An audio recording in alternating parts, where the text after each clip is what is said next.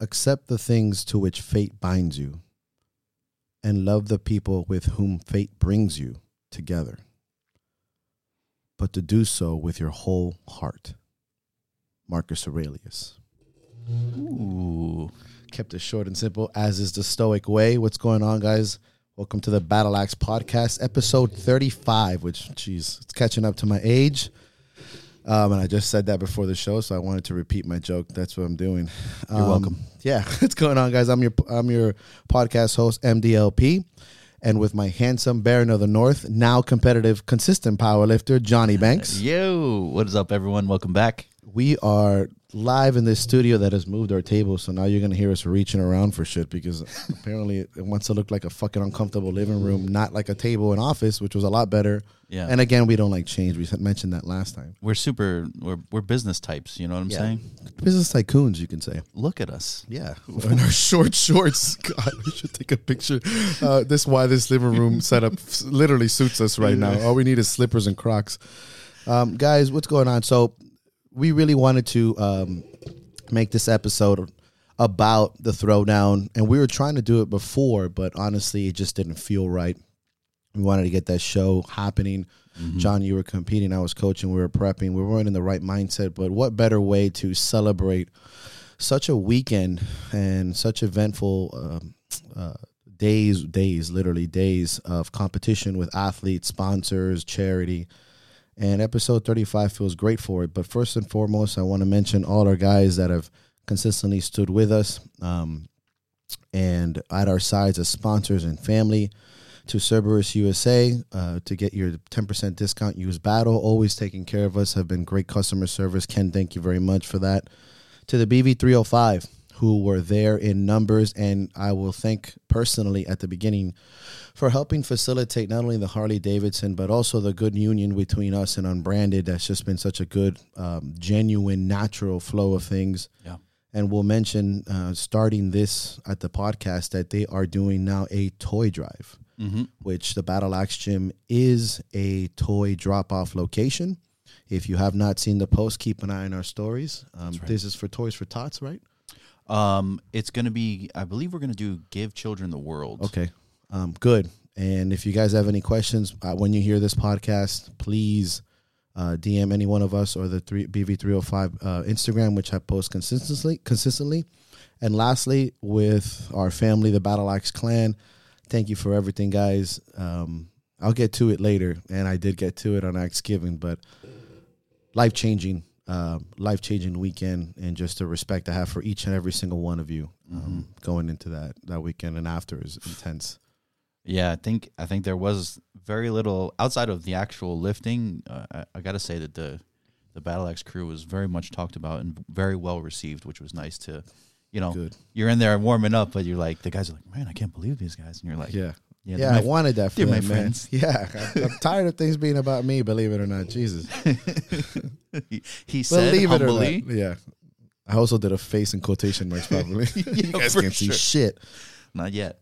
That'll be 2022. Yeah. We're going to cameras. Do some, yeah. Damn it. Okay. And they got these cool light titties. Yeah, these light boobs that are making us look. We probably look pretty jacked in this lighting. No, definitely lighting. Yeah. Wow. We're flexing, no one's. It's for us. So, well, let's talk about it. Let's jump right into it. So the throwdown, how do you feel about how the throwdown turned out for you this year?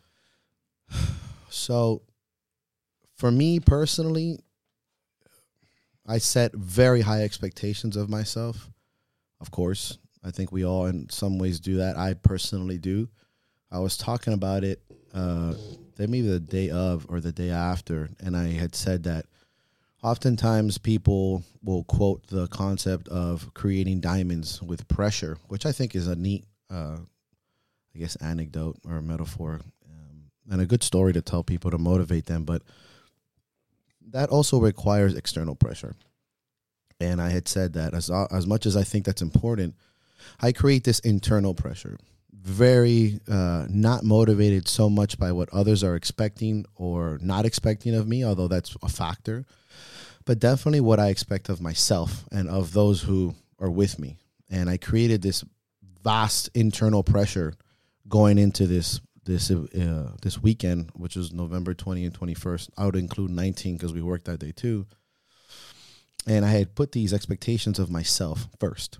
Mm-hmm. And then it would carry over into what I expected of my guys, my clan, and then my lifters, and then, of course, family, friends, and the whole situation, of course. And what have I expected out of Rich's crew? Because I'm very confident, but, you know, you'll have expectations of which they crushed, obviously. Yeah. But I'd like to now, in my years currently, create this internal pressure. It was just massive amount of internal pressure, like I'm combusting. And that has, and I don't mean that. Sometimes I think people take the term pressure negatively. And maybe it's why us and we and the Battle Axe don't have a conventional terminology for what we consider good for the quote-unquote mental health movement now. It's, I love to really focus on, or at least not the traditional sense, I really focus on the words that have like a negative stigma and use them, you know, pressure, pain, fear, doubt. These are like the ones we adhere to the most because I think for a lot of us, it's the ones that we feel the most. I've rarely met, and if you're always really positive, I don't know, I guess I don't really hang out with you. Definitely not our type. Yeah, it just, or I just, you know, I've met a few people that are genuine like that, but very few. I tend to bond and bind with those who are a little bit more morbid maybe. And all these things that I expected out of myself and were just so thoroughly fulfilled and then some. Mm-hmm. And it's so, I hate to sound like this, but people ask me, how do you feel? And I go, well, satisfied because I expected this, you know, and that's good, you know, like that's okay. And of course I'm grateful. And there was moments of elation and emotion, you know, and as the days go by, right? But I expected this. I expected my crew to do well. I expected Rich to go well. His crew from Guerrilla Bench and the USPA, Florida USPA. I expected people to have fun. It's like, but I knew what I could control would go well. Mm-hmm. And it's like acceptable. I'm satisfied and I'm okay with that. Not for very long because I go right back into it, but that feeling of fulfilling such high demands and such high pressure is tremendous to me because I don't just set the bar as I think we're going to do okay. I'm like, we are going to be the fucking best. That's the attitude. Like, not, and you can quote me because I said it every weekend leading up to it. And then that 5 o'clock in the morning when I sat down with the crew, I said, the attitude is that we are the best, not arrogantly, but you're going to try the best. You're going to work to be the best. You're going to smile the best. You're going to load the plates the best. You're going to help every single person in this fucking room, no matter what, age, color, fucking where they come from, what gym. It doesn't matter. We're here for the show. We're here for the sport, not for us. You know, it's not, it's about a bigger picture concept, the charity, all this stuff. And when you set that internal pressure really, really high and you're that kind of person or that kind of athlete, it's like you go, I knew it. Yeah. And that's good. You know, I don't have to be like, and I, maybe it comes off as cocky and arrogant. I really don't give a fuck. But when you just have, you have been doing this for so many years, you want to satisfy that. Right. And then, you know, of course, some things went above and beyond, but the things that weren't in my control, athletes, people having fun, the pictures, the music, like the beer sales, these things weren't in my control per se. And they went really well. And those are, I'm like, oh man, those are above my expectations because I couldn't control that. Yeah. Right. And that's where I really came off really cool from that weekend. Now, do you feel, do you have a similar feeling from the 2019 show versus the 2021 show? That's a good question. And I tell you why, because I asked myself that like 1,000 times. I said, how do we top 2019? You know, and I was stuck on that for 2 years because 2019 was 2 years ago. We lost 2020 and it was heartbreaking to not be able to put on a show. It was hard to cancel Miami's Baddest. That's hard for me. Not only financially, let's be real, because these shows do generate some money. But I mean, I like hosting a show. You know, that's what I worked my whole ass off for. Not my half ass, my whole ass. Like if that makes fucking sense. Well, there's importance. There's importance. Both cheeks into this shit. I put both cheeks into this motherfucker. Are you right cheek dominant? Are you left cheek dominant? Which one did you give? The muscle atrophy is gone now. I put both cheeks into the throwdown. And so I asked myself this a lot, John, and I said, how do we top that? And I just kept like, you know, okay, so we'll do it at this brewery, and like, okay, but it's not indoors, and it might not have the same whatever. And then finally, something hit me that I often say, I'm like, okay, 2019 is gone now, you know, and it's not so much about raising a bar, although I think we did. It's about setting a new bar. And it just so happens to be a better bar or a higher bar. But 2019, that show's gone. It's already in the memories. It's good. What we wanted to do was to create a new show within its own things. It's a new building, a new charity, a new year, new lifters, new environment. I was like, just focus on creating this one, not in comparison. Because then when you build a business on comparison, people will always focus on that. So if I would tell you, we're going to be better than Tank, we're going to be better than this year, we're going to be better, that's all people are fixated on. Yeah. And then there's going to be like, oh, yeah, but we were here. And then last time, I was like, fuck that last time. We're going to create a whole new fucking show. And we're only going to get better from here in this aspect because this is a new place, a different environment. You know, this day we created a bigger warm-up crew. So there was new things to create. Yeah. So I dumped it. And there's a lot of things I can compare, of course. But I think that even though they were both at a brewery, that both shows had a completely different vibe. They both had a completely different energy. I think what I do take from 2019 is that after what we did in 2019, people came to throw it on expecting an amazing show. Yeah. We can take that from anything. And that I take from there. Expectations were set. And we just so happened to go with that feeling of expect the best, get the best, just expect different. You know, because then you kind of live in the past. You're like, oh, well, I got to do this. And it's got to be indoors. And there's got to be a pool table. And I was like, no, man, this is what we have now. This is the layout of the land. This is the platforms, the new battlefield. This is the new concept. This is the new sponsors. This is what we're going to do with it. We're going to take the expectations for 2019, and then we're going to set the bar. But that's it. Yeah. And I think that most people that have been to both can openly say no. And I looked for honest feedback. No one really even brought it up. Yeah.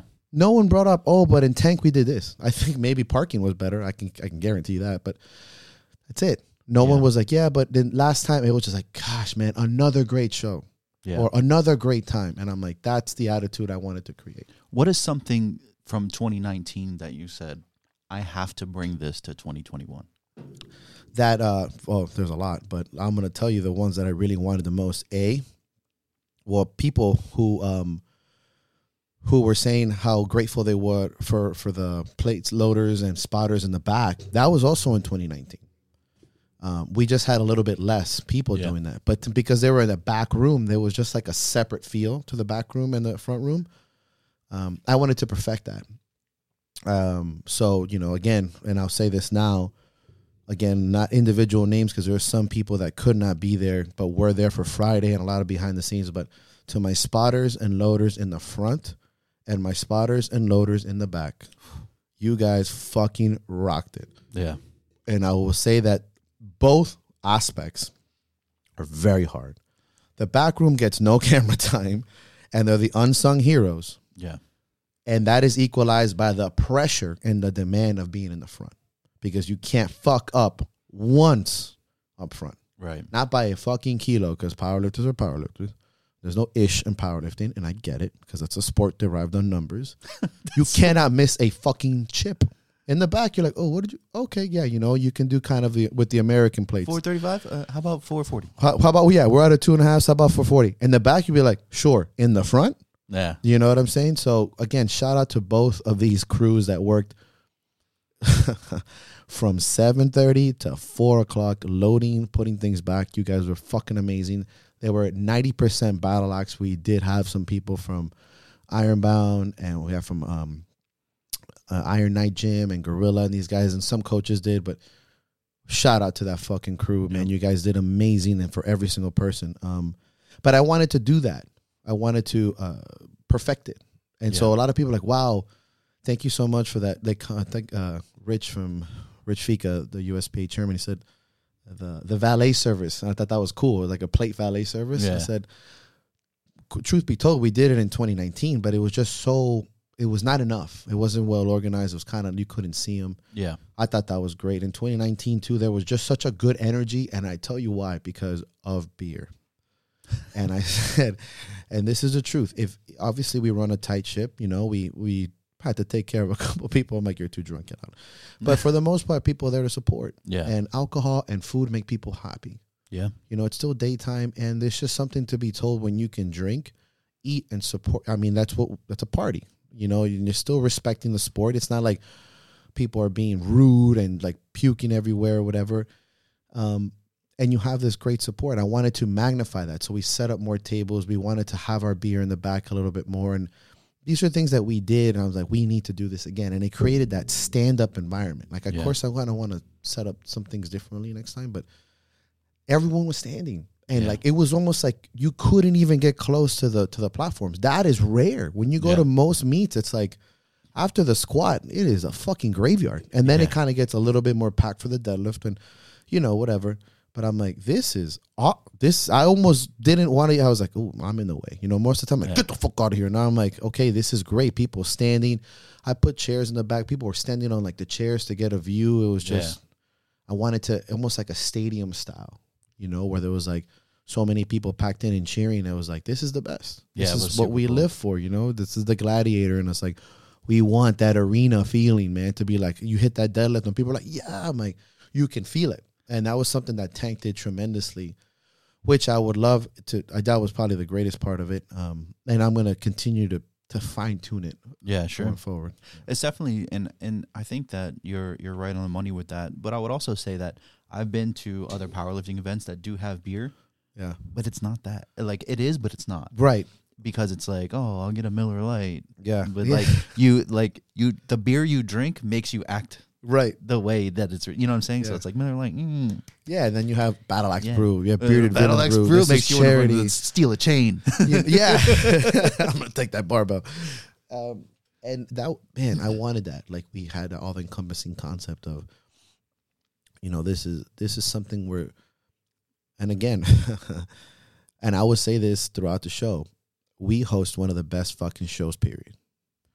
And I told the audience and I told people, if you fucking believe it, then say it.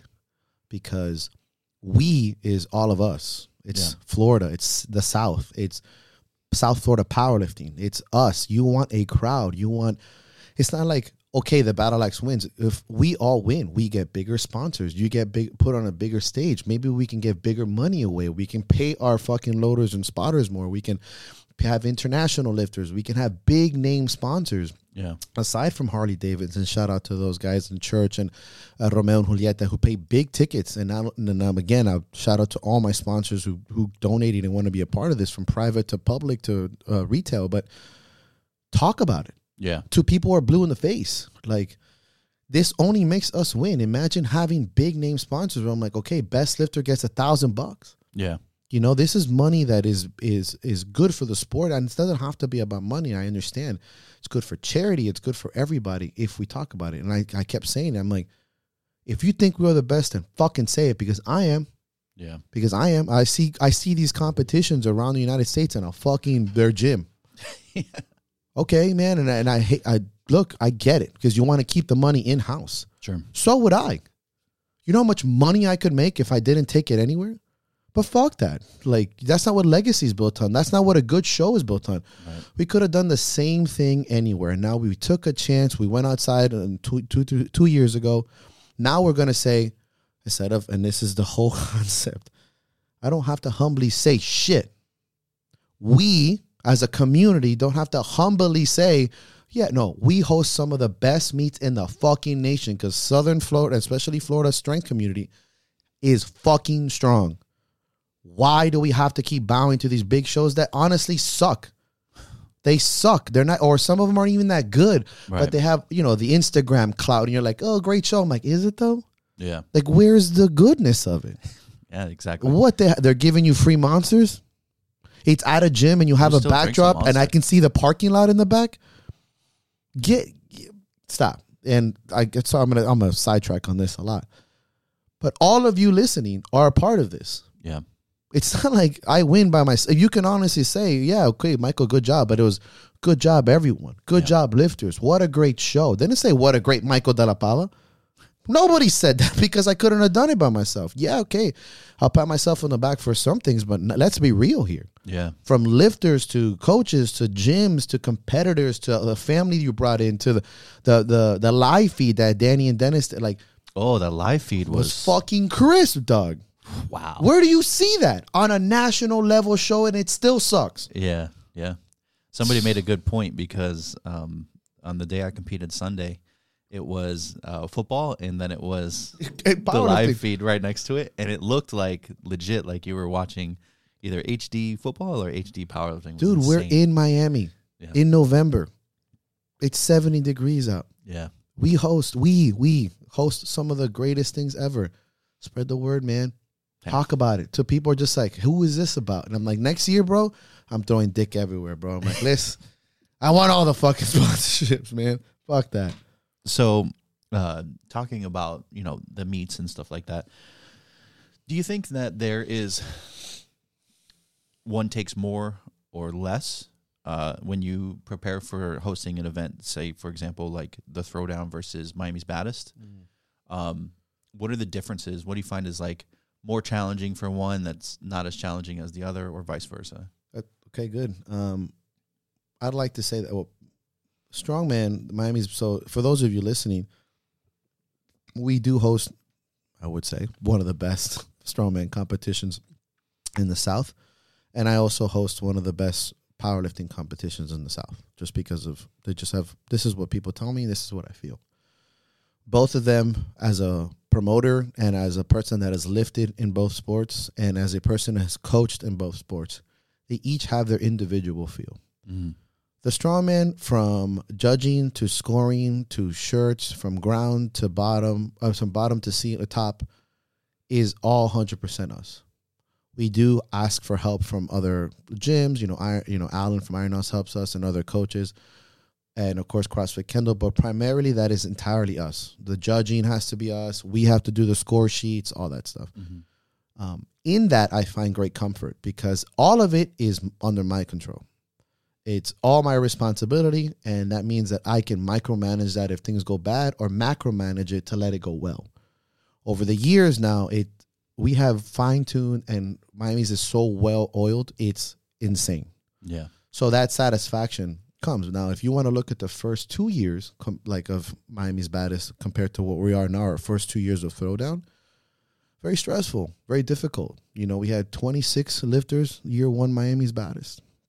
Which was, I had to get the lifters on my own. I had to create the events, the plates. I had to provide the implements with help, and it's hard. It was much harder. So in that aspect, I primarily prefer strongman, but B, that's my baby. Like, I created that. I didn't get help in that sense. I started that from the bottom. Of course, I had guidance, and let's be real here, but that's my baby, man. The plates, the movements, the everything, the shirt design. It's all me, and us. And so I always have an attachment to it. So from 26 lifters the first 2 years, what was the first year you had the cap lifters? Because I know you've had the cap lifters. Year 4, I capped it at 75. Holy shit. So I went from 26, and I made 75 in like 4 weeks. And I was like, shit, I should have capped it at 100. But I wasn't prepared. Yeah, I didn't want to create a show where I made a bunch more money, but then I had a shitty show. Right. You know, I could have made another fucking, I don't know how many hundreds and thousands of dollars, not hundreds of thousands, relax, hundreds or thousands, but at the cost of the show and working my people or just bad judging, you know. Sure. And then year 5, that was a year COVID kind of got us, I think, a little bit. And then 6 was this recent one, I think, yeah. So when I see these things, I don't know, we've had 5. 5 was the COVID year. We had to push back. So...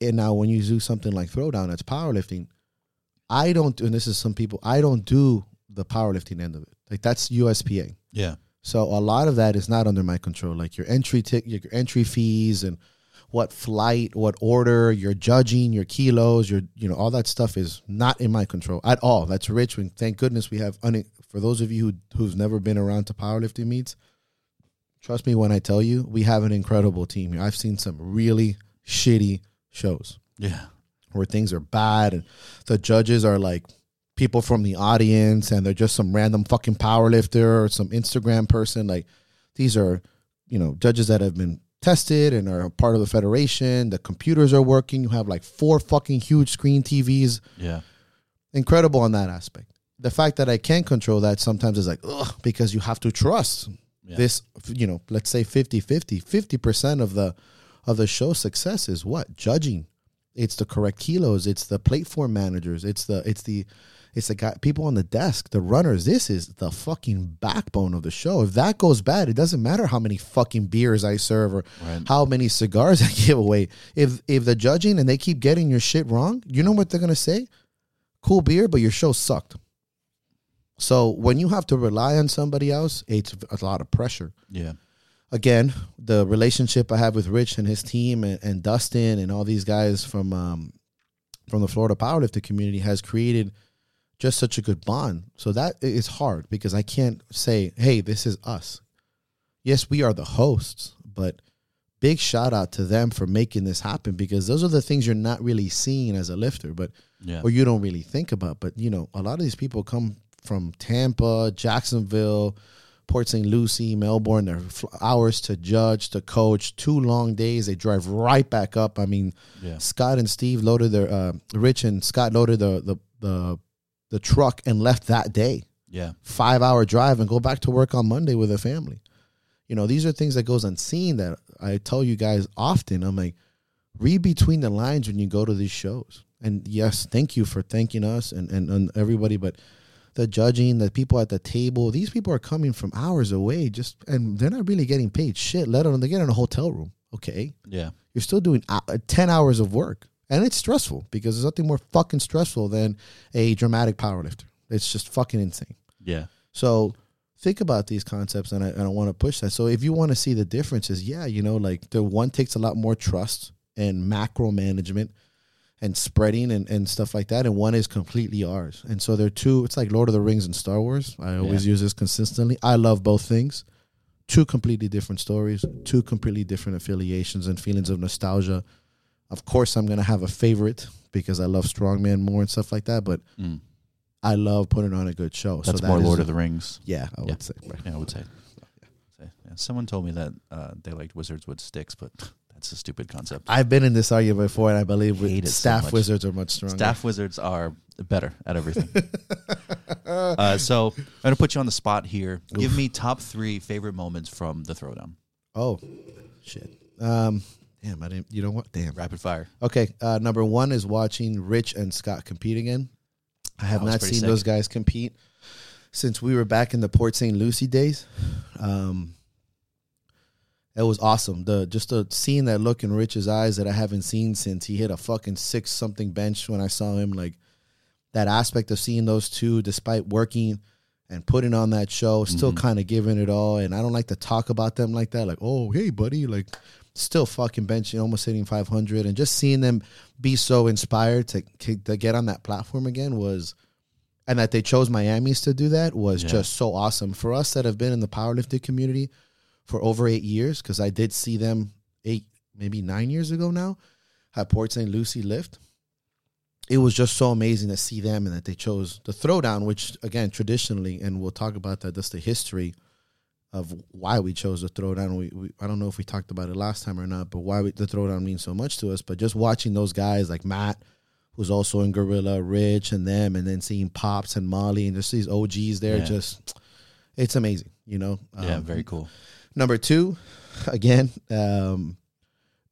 I would say it would be a tie because there's a third one that's very special to me. It's third only because I'm mentioning third, but definitely probably top of my list. But second was the union between the beer, between me and my cousin, and then Charity working together. Like that kind of unison of, you know, having our beers there at the same time. And it's emotional for us because we grew up, you know, I don't want to say dirt poor, but we certainly didn't have a lot. And watching that beer of ours just happen to come out at the same time, and that both of them are for charity, and that the charity's right there. And Andrea Ivory, who runs Women's Breast Health and Initiative, was there, who came to thank me personally, her husband, her team, and having that cohesion of creating a beer for us that is working with a great charity at the same time, and just like crossing those lines together from just a fucking gym to giving back to the community and helping in any capacity, whether it's a droplet or a tidal wave of that. It felt so good because I can see the look in my guy's eyes and our eyes that we were something bigger. You know, we weren't just fucking goons. And that was very, very special to me. And her look and her appreciation and she kept just saying, what an amazing show. Your people are amazing. It was just so awesome to see that together to a creation of something from an idea from just two fucking kids, you know, and bringing it together and having both of us, you know, learning so much to work with charity from my cousin and just being inspired together and just kind of pushing us to the next level kind of thing was happening simultaneously on his birthday. Are you kidding me? You know what I mean? It's you like know what's so story. Great about that too is, okay, beers. Yeah. Beers. Same, but different. Yeah. When you meet you guys, it's like same. Yeah. But different. Same, but it's like that Instagram. Yeah, exactly. Right. That's actually hilarious. Yeah. Same, but different. So and it's funny because if you missed a chance to have any of the beers, I believe there's still some available. Yes. At Unbranded, you should have both. Yes. Because those still, they still have money donated on the back end of it. So, but definitely have both. Yes. Same, but different. Same, but different, actually. Yeah. And again, shout out to Unbranded for donating $1 per beer or $5 per 4-pack to this one's Toys for Tots, I believe, from the BV beer. I believe. Or is it still the. I think we're going to do that one. We're going to push that money to. Give the kids the world. Okay, give the kids the world. So, again, this is helping kids in during the holidays. And then ours continues to go to raise a total fund to donate to Women's Breast and Heart Initiative, which, again, Unbranded did not have to do this. This is thousands of dollars they're giving away to charity, which is great. And I understand some of you guys were like, oh, but it's a tax write-off. Trust, that's not how tax write-offs work. Yeah. They're not. It's not free money, bro. Trust me, I do my taxes thoroughly with my accountant. It's not like writing something off is free money. It's not. Right. And lastly, seeing my parents come in was probably the most. It's the most. It's the most emotional thing. You know, you kind of when you get in this business, especially gym ownership and coaching and stuff. It's hard to really express to your parents the path that you're choosing in this aspect. And for them sometimes to see the success or the overwhelming feeling of what it feels like to win, you know, a little bit and to do well, they don't really see the look on your clients' eyes or the things that you see when you compete.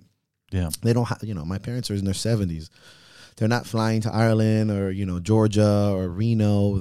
They don't see the gym life when somebody hits a PR. We have a mock meet and I can see you. They don't see that. They can hear me see it. And it's always important to have your parents' pride. But to have them walk in with my brother, my sister, my nieces, my nephew, and see them, my family together, first of all, which is great. It's not like we argue or whatever, but to have them all together at once. But for something that is for me, by us, for us, you know, And seeing my mom get teary-eyed, son, like, oh, come on.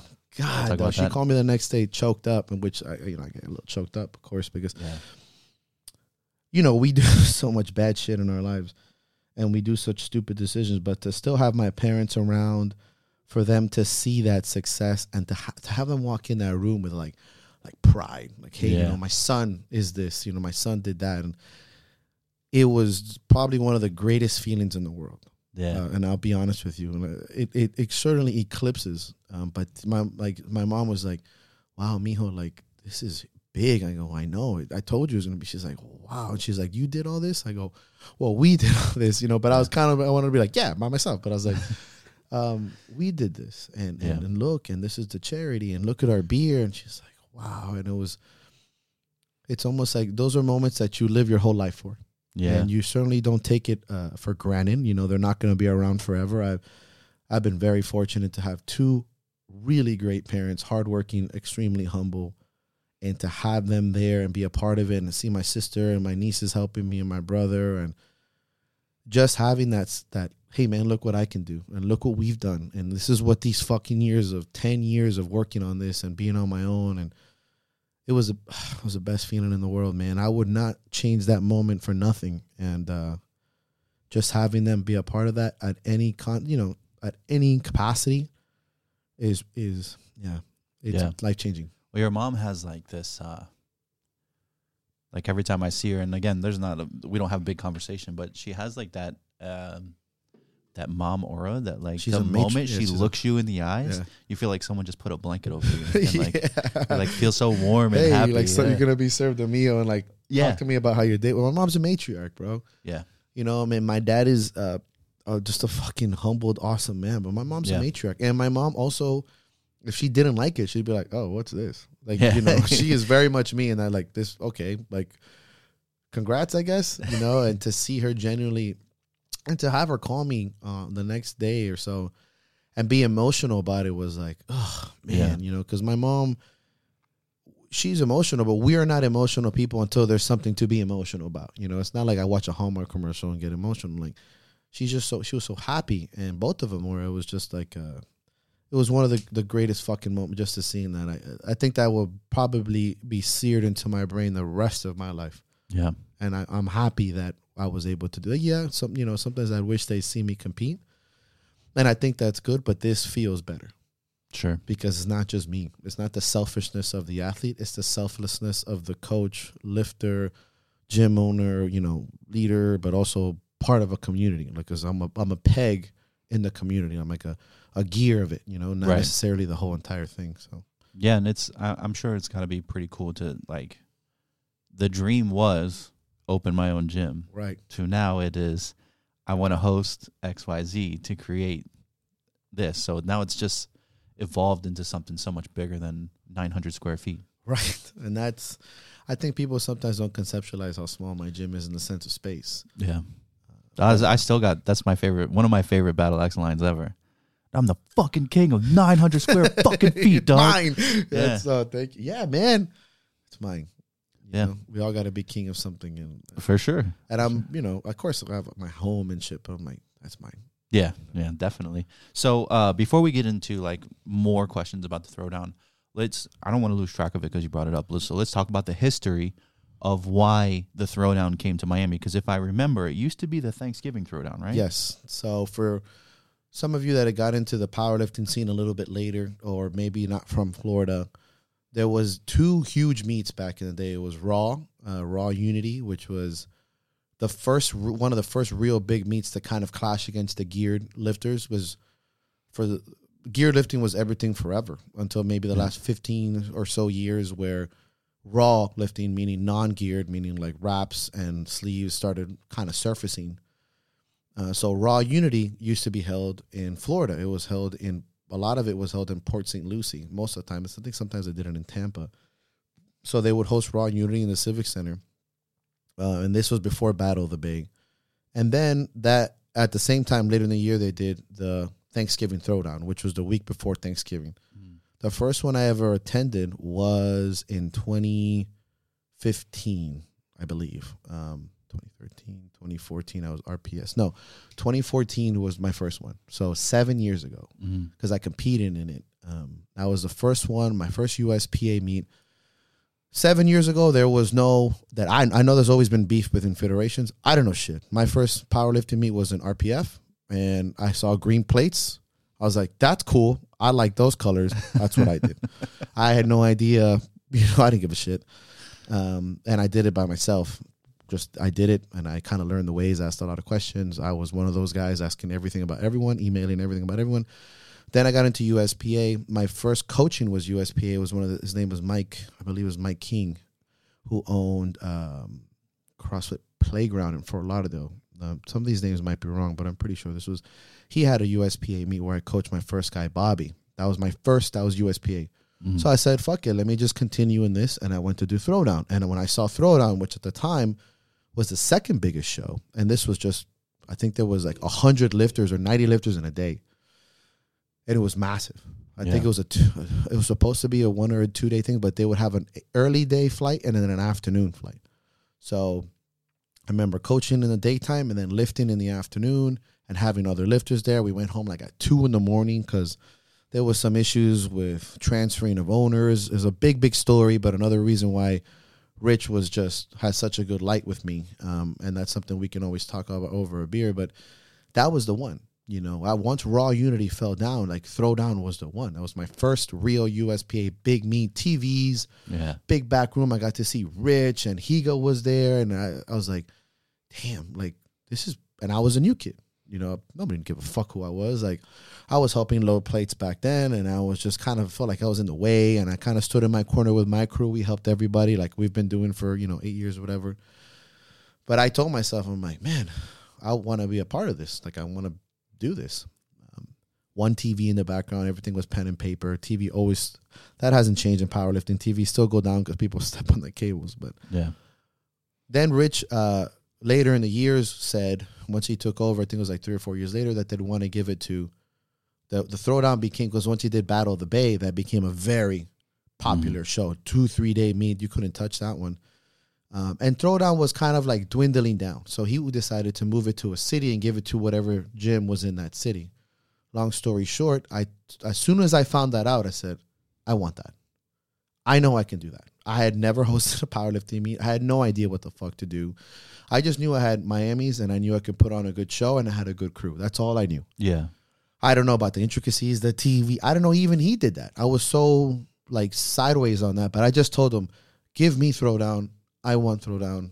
I've always wanted throwdown, and I will put on the best show. And they gave it to American Barbell Club in 2018, and then we took it in 2019. We were the gym to host it in Miami. And it was everything to me because that was the one. You know, that was my first big USPA. It was when I first did my multi-client coaching. I guess I had like 5 guys that day, and a lot of them which are still with me. And it was a lot. The throwdown was a lot to us in Florida powerlifting because it was in the holidays. It was like the last big meet of the year. Then you had Thanksgiving and Christmas. The energy was always high. You had that end of the year vibe, and people were itching to lift heavy because, you know, Christmas was coming and Thanksgiving, so you can just fucking wreck yourself because comps were irrelevant to like March next year. Right. The Civic Center was the Civic Center. I mean, it was just had that classic, you know, powerlifting, you know, back gym, gymnasium, basketball, hoop is lifted up to the top. Don't drop the plates on the court because it'll ruin the court. And it had the same soundtrack. I remember the same soundtrack. And it meant everything to have that show to me because it was like taking one of the most or oldest or biggest powerlifting meets in Florida and like, this is ours now. Yeah. And don't fuck this up. You know, because I knew what throwdown meant to a lot of people. And well, I certainly what it meant to me. And that was the history of where throwdown really came from. And it was traditionally called the Thanksgiving throwdown, which every once in a while you hear people say that's kind of like how we call Joe Robbie Stadium because you're used to calling it the Thanksgiving throwdown for so many years. And then we changed it to the Miami throwdown or the Battle Axe presents the Miami throwdown because I'm like, that's ours now. This is a South Florida thing. And this is needs a stamp. It's a stamp. This is what we're going to do with it now. And, that's it. That was kind of like everything to us. And that's why you'll see a lot when Rich and Scott competed, it was like, he's like, the last time I competed was at the throwdown like 7 years ago. Damn. That's so cool. For some of us that have been in the game for fucking 10 plus years, it's like, it's nostalgia, man. You know, Pops was still lifting then. Guerrilla Bench was like a very small, like he had like really small gym. People were still the... Civic Center there lifting. There was a gym, Matt and his crew. There was a gym in the Civic Center in a little corner where he had their monoliths. That's back when USP had monoliths. Yeah. Where I did my first QSPA in a monolith. Wow. Now it's not there anymore. But again, you don't have to. Back in my day, I can throw a football over these mountains, and I'm not asking you necessarily to go crazy on it, but understand that why certain meets mean so much to certain people, and why to us to take that and take it to South Florida and keep it in Florida and not letting that show die out was magnanimous for us. Yeah. And it's why I'll push that show forever. And if it ever changes hands, I'm going to be like, look, motherfucker, like you got big shoes to fill. Because when I took throwdown, I was like, I have big shoes to fill. Because this was the show for so many of us, especially when we're all left. Wow. Yeah. I love a good history lesson. Yeah, man. That was beautiful. I probably should have picked this up earlier, huh? So, let's talk about the charity that you chose. Obviously, there's a ton you can choose from, and similar with the villains, and the path that the villains chose was to get away from the big name charities. Right. So you chose the Women's Breast and Heart Initiative. What made you select that charity? So we worked with Andrea and this particular charity because one of our lifters, Khaled, who's a pathologist, in 2019. We brought out our forward shirts. You remember those? We had brought the 4 colored ones. And it was during breast cancer month. And I wanted to be part of a charity that was, I felt like I wasn't just a drop in the bucket. I'm just going to get an email with a thank you. Yeah. I always like people to feel a little bit more connected with who they're helping. And he mentioned them and to speak with Andrea. And I found out that this charity, what they do primarily especially pre-COVID, was go to underprivileged homes, knock on the doors, sit with the family of women, you know, especially over the age of 40 in these impoverished areas or underprivileged areas, provide free education. And at times they would bring buses to provide free medical mammograms and different testing, all within, of course, the legal limits of their insurance. And even if uninsured, they would help provide information for them to get, because a lot of the people afflicted or that pass away with heart health and breast cancer and health are people in underprivileged areas that have no information. They just don't know, or the stigma. Like, don't go to the doctor, don't trust the doctor until you have stage 4 cancer, and you're done at that point. And then the medical bills are insane. So, you know, their claim to fame, and I don't mean that negatively, but their claim is true. They've knocked on 140,000 doors. That'd be cool. Yeah, get them out of there. Goddamn test, you know. And Andrea, or her name is Andrea Ivory, which is an awesome name. She actually came to us personally after we donated $5 of every pink forward shirt. That's why we wore it on Sunday. Yeah. To her charity. We raised, it was like $600, $500 and something for that charity. Yeah. And again, I understand she probably deals with, you know, $6-figure or multi-$1,000 contracts. She came personally to my gym on a Saturday to present us a certificate of thank you to the Battle Axe gym. She shook her hand. She spoke to the entire gym. We were all pretty emotional about it. I was unexpected. I mean, I thought that was not going to happen. Yeah. I said, wow. Like, thank you for that. You don't see that. You know, and she's a doctor. It's not like she's, you know, eating shit. You know, she's on the board. You know, she's a doctor herself. She's very successful, very educated, extremely articulate woman, ambitious, and it was awesome to see that. So when we did this year, heading into October and November, that are both well known for, you know, cancer awareness, and both men and women, I said, why not stick it to here, you know, somewhere home? And they're also from South Florida. They were hit pretty hard with COVID because they weren't allowed to go door to door. People were kind of freaked out. So instead, they try to raise a voucher for a license plate to generate awareness for their cause. If they get a Florida license plate, it brings, you know, bigger sponsorship, bigger awareness, and it's also a way to stay involved. So I said, let's do it. You know, let's work on this together. Let's work with you again. And it just so happened to be amazing, because it was working with them again. It was doing with somebody you can really feel for. And like I said, all our shows work with charity, you know, from Vet Paw to Operation Homefront to Nicholas Children, to Fighting Against All Monsters, to this particular one, Women's Breast and Health and Breast and Heart. And I was like, fuck, man, let's continue this trend, because you'll, again, and it's not for nothing, a lot of these meets, you know, they fall short on that. And I said a long time ago, it's like we're paying penance. So we have a platform now. Let's try to do a little good, you know, even if you think it's only $500 or $1,000, it's $1,000. I mean, that's money to me that I'd rather give forward, you know, and set the pace so that the next show does it. And it's like, it's paying it forward. People, if you want to mimic something, okay, go sell your own beer, but do a charity, man. Go out of your comfort zone. I agree with that. And working with her was great.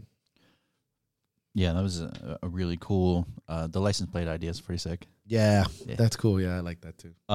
So coming back to the throwdown, I was just kind of taking notes, and it's like one of the things that I thought about was, it seems like with your events you tend to wear many hats, and we kind of talked about the concept of more weight, and I just wanted to ask you, how has the more weight mentality benefited your events? When I opened my gym many moons ago, a lot of it was, at the time when Elliot Host wasn't so fucking nuts, he had said something to me that really impacted me. He said, when somebody enters your gym, it should speak of the owner. It should say something a little bit about you. And I pride myself that when you walk into the Battle Axe gym, it says a little bit about the owner, but also the crew that works there. From the dust, to the rust, to the implements, to the way it's run, the organization of things. I also believe that when you host a show, that when you walk into a show, it should say a little bit of something about the crew and the promoter or the owner. And when I think of concepts like more weight, it is to go out of your comfort zone. I became comfortable, like I said, with hosting a strongman competition. It is extremely well-oiled. We get there at 5. By 5:45, we're doing nothing. It used to be hours and days, you know. So I went out of my comfort zone. I said, let's host a powerlifting competition. I have no idea about that aspect, you know. And I had to trust other people and ask questions. I didn't know what we had to provide. And that should be indicative of the more weight concept. You add, obviously, within reason. You know, you don't want to kill yourself, but you add weight to your sled so that it continues to force you to push forward. And I believe that attitude and that mentality always will transcend into other aspects. And that was my biggest, I don't want to, my biggest claim, not claim to fame, but my biggest claim of these things is I wasn't born with a tremendous amount of connections or anything like that. Those were earned over time. After 10 years in the community, this is what you're seeing. After eating the shit sandwiches and putting up with negative and positive and, you know, being like the new kid and the new group and the outsiders and the shit eaters from, hey, it's the fucking Battle Axe, or from, hey, I'm not even being mentioned. I'm hearing the big gyms and I'm like, I want to be called. Yeah, I want my guys to win, to the Battle Axe Gym presents. And I tell people, it's like, it's not that I sit on that throne with this thing. It's like, this is something that you can do too. Mm-hmm. And it's that mentality. I don't want to paint myself in any other way. Of course, sometimes when I get a chip on my shoulder, I'm like, you know, whatever. But think about it. You know, this more weight concept is to elevate yourself first and put yourself in a position of internal pressure, of pushing outward so that others feed on that. And that mentality has transcended into show promotion, coaching, business, retail, on my personal life. I have to trick myself sometimes. You know, I have to kind of say, Michael, yes, you fucking can. Yeah. You know, don't get me wrong, you know, I can't tell you how many conversations I had myself going into, and I treat this show like I'm going into competition. I'm going into a fight. You know, it's like, you're going to get your fucking ass beat. Everything is going to go wrong. Somebody's going to this and that. And I have these internal conversations and I'm like, no, man, I can. Yes, I can. This is going to be a fucking good show. Mm-hmm. And it's me first and then everyone's positivity second. And that's where the more weight concept was. And I wanted to push that on my team and be like, guys, we are the best. Yeah. Take that mentality. Yes, you fucking can. Don't sit there like I've sit there constantly and be like, no, we're going to fuck it up. We're not going to fuck up shit. And that, I feel like when you left, you know, throwdown, people left with an attitude of, yes, we can. Yes, you can lift, or yes, we can provide a community or a culture. Yes, we are somebody, or yes, we can do this. Do it then. I'm not like, no, motherfucker, you can't do this. I'm like, do it. The show needs more hosts. I mean, Miami Throwdown is mine, motherfucker, but but that's my line, bro. But you understand that. I think we all left with a little bit of, bro, yes, we can. Yeah. You know, everybody in my gym, from scumbag, criminal, gang member, shooter, to fucking lawyer and doctor, police, whatever, was at that show working like everybody else. Everybody is a grunt. Yep. You know, I had to clean shit in the toilet 3 fucking times. Yeah. Literally. Because those bathrooms, you motherfuckers, you gotta shit. And I'm like, this smells like shit. I'm not too good enough for that. Just get the fucking scrubs and get after it, bro. Yeah, there was... It was like a nice little transition that happened where you were up front on the microphone, then you come back, you address all the athletes, and then you can see like your body's so worn out, but like you're stopping and picking stuff up off the ground, and like you watch the shitty, like, I've been standing on my feet all day mechanics of like, oh fuck. Oh, God. You see the bracing. But it's pretty cool to watch how infectious that is, because then you watch the athletes check themselves and go, oh shit. And they start gathering up their stuff, and your people start doing the same. So it's pretty cool to watch that. Yeah, and that's something we talked about too, and push your success onto people. Yeah, yeah. So let's talk about this balancing act, right? Because, man, with so many things going on, promoter, coach, but also the stressor of preparing yourself for a competition. Yeah. So how have you been able to balance all these things? And I'm not even sure that balance is the right term. I have a consistent battle against that word. Yeah. I want to say it's like more of like a priority shift. Right. So like what have been the challenges in doing this? Because I think that this question comes from me, but for the people who might be aspiring, take like a Margate barbell, right? So that Ryan's a guy who looks at the things that you do and doesn't try to copy it, but he makes his own version of it. Yeah, which I love him, by the way. I love Mark. Shout out to you guys, Taylor. Yeah, Ryan Taylor's incredible. Taylor's just such a fucking good dude. He even wore the Margate as fuck shirts. Yeah. Which I loved because he called me. Yeah. He's like, Mike, just letting you know we're making these shirts. And I was like, wow, man, thank you. I mean, you didn't have to because I knew you wouldn't do it like to spite me or anything, but thank you for that. And yes, you can. I'd love to buy one. And yeah, you don't find too many men like that anymore. I was like, damn, bro. And, you know, and I know what they're trying to do. It's like we're all kind of setting a line and a pace for each other. Yeah, right. I personally love to be the rabbit always. And if somehow in some ways what we're doing and what I'm doing is making people get better or more ambitious or I don't care, out of spite or out of love, awesome. Because I love being that motherfucker. You could definitely see that there was, he looked inspired. After 2 days of a ton of athletes, you can see in his eyes, he's like, this is why we do what we do. Yeah. And so, man, that's good. And shout out to those guys again, too. But to answer your question, there's three things going on. There's a few hats I wore going into this thing. Where many of you will probably find yourself here somewhere. Obviously a businessman. Yeah.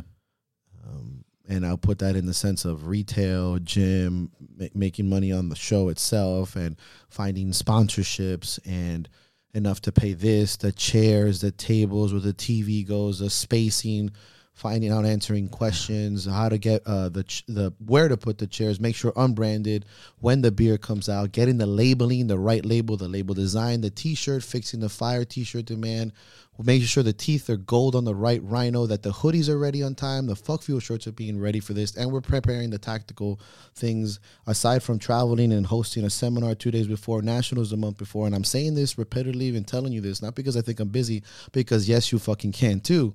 Because there's a lot of things happening in 4 weeks going into this and years, right? Mm-hmm.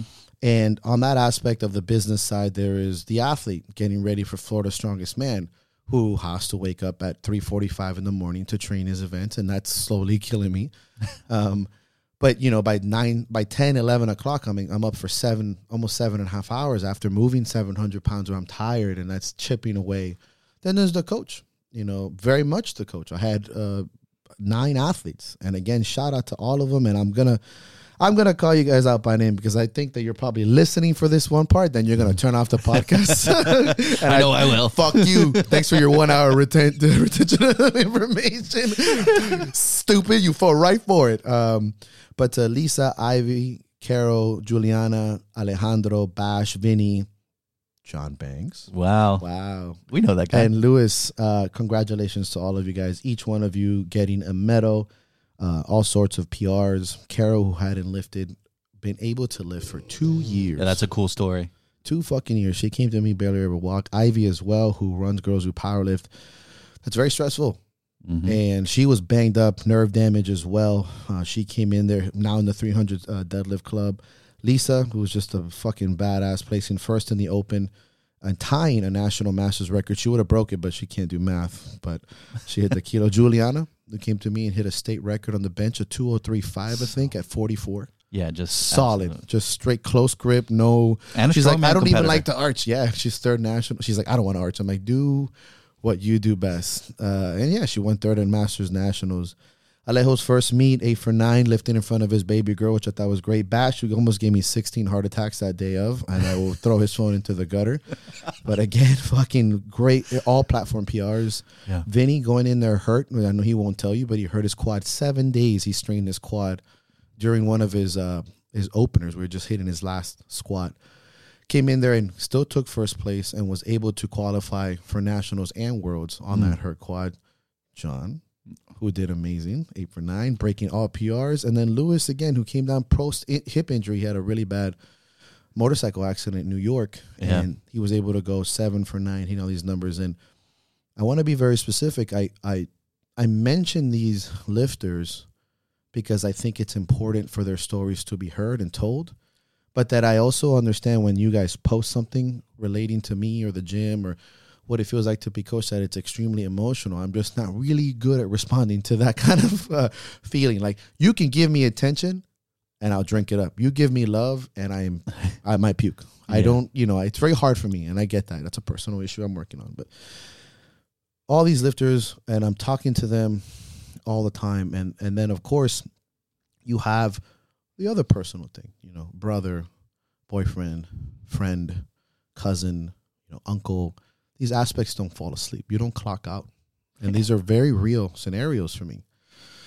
Provider, you know, you still got to make money, man. You know. So I heard a long time ago from Lucas of Rebel Mindfulness, and he had said that there's no such thing, and this is true, I guess, in the scientific sense. We can't really multitask. What your body does and your brain does neurologically is that it moves from task to task very quickly.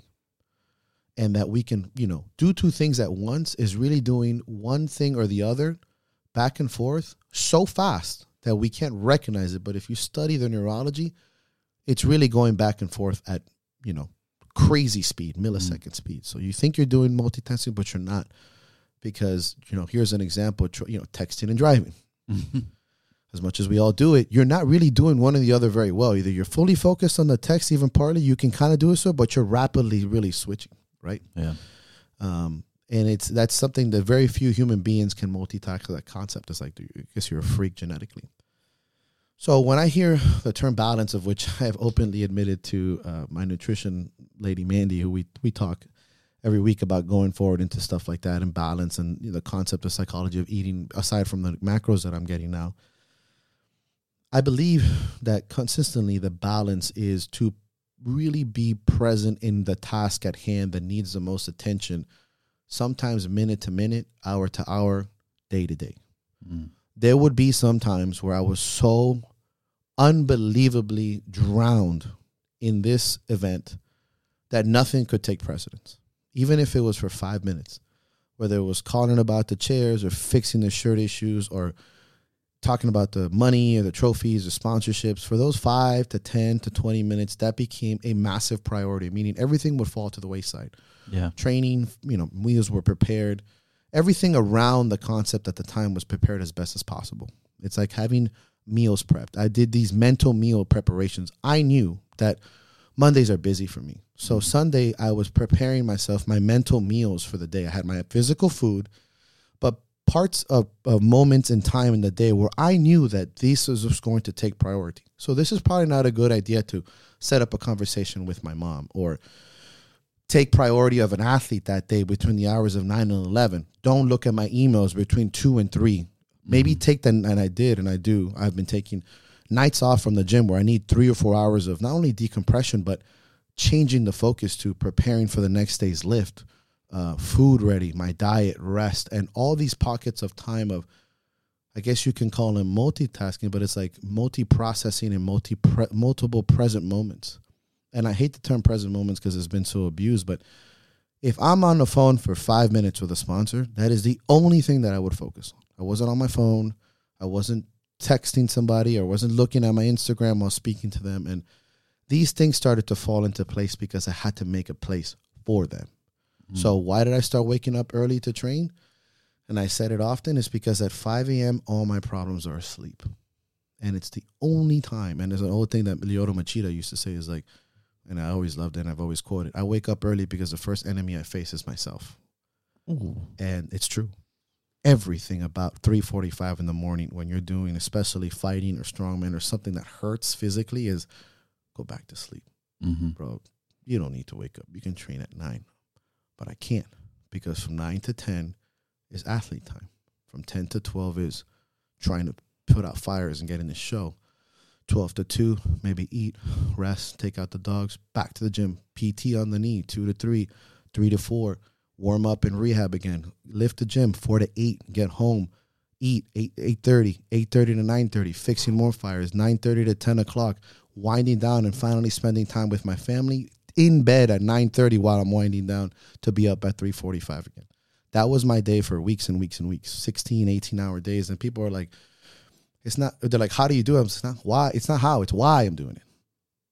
It's not how I'm doing it, it's why I'm doing it, because I think this is going to be awesome, because I really want to compete. I really want to put on a good show. I want my lifters to do well. I want my team to get notoriety. The whys are so significant that they make me prioritize. It's not, there's as much discipline in what I'm telling you as much as there is motivation. And I promise you, as much as you want to pretend you're Jocko Willink, 90% of the time when I would get up at 4 in the morning, it was motivation that got me out of bed. It was the will to be like, I really want this comp.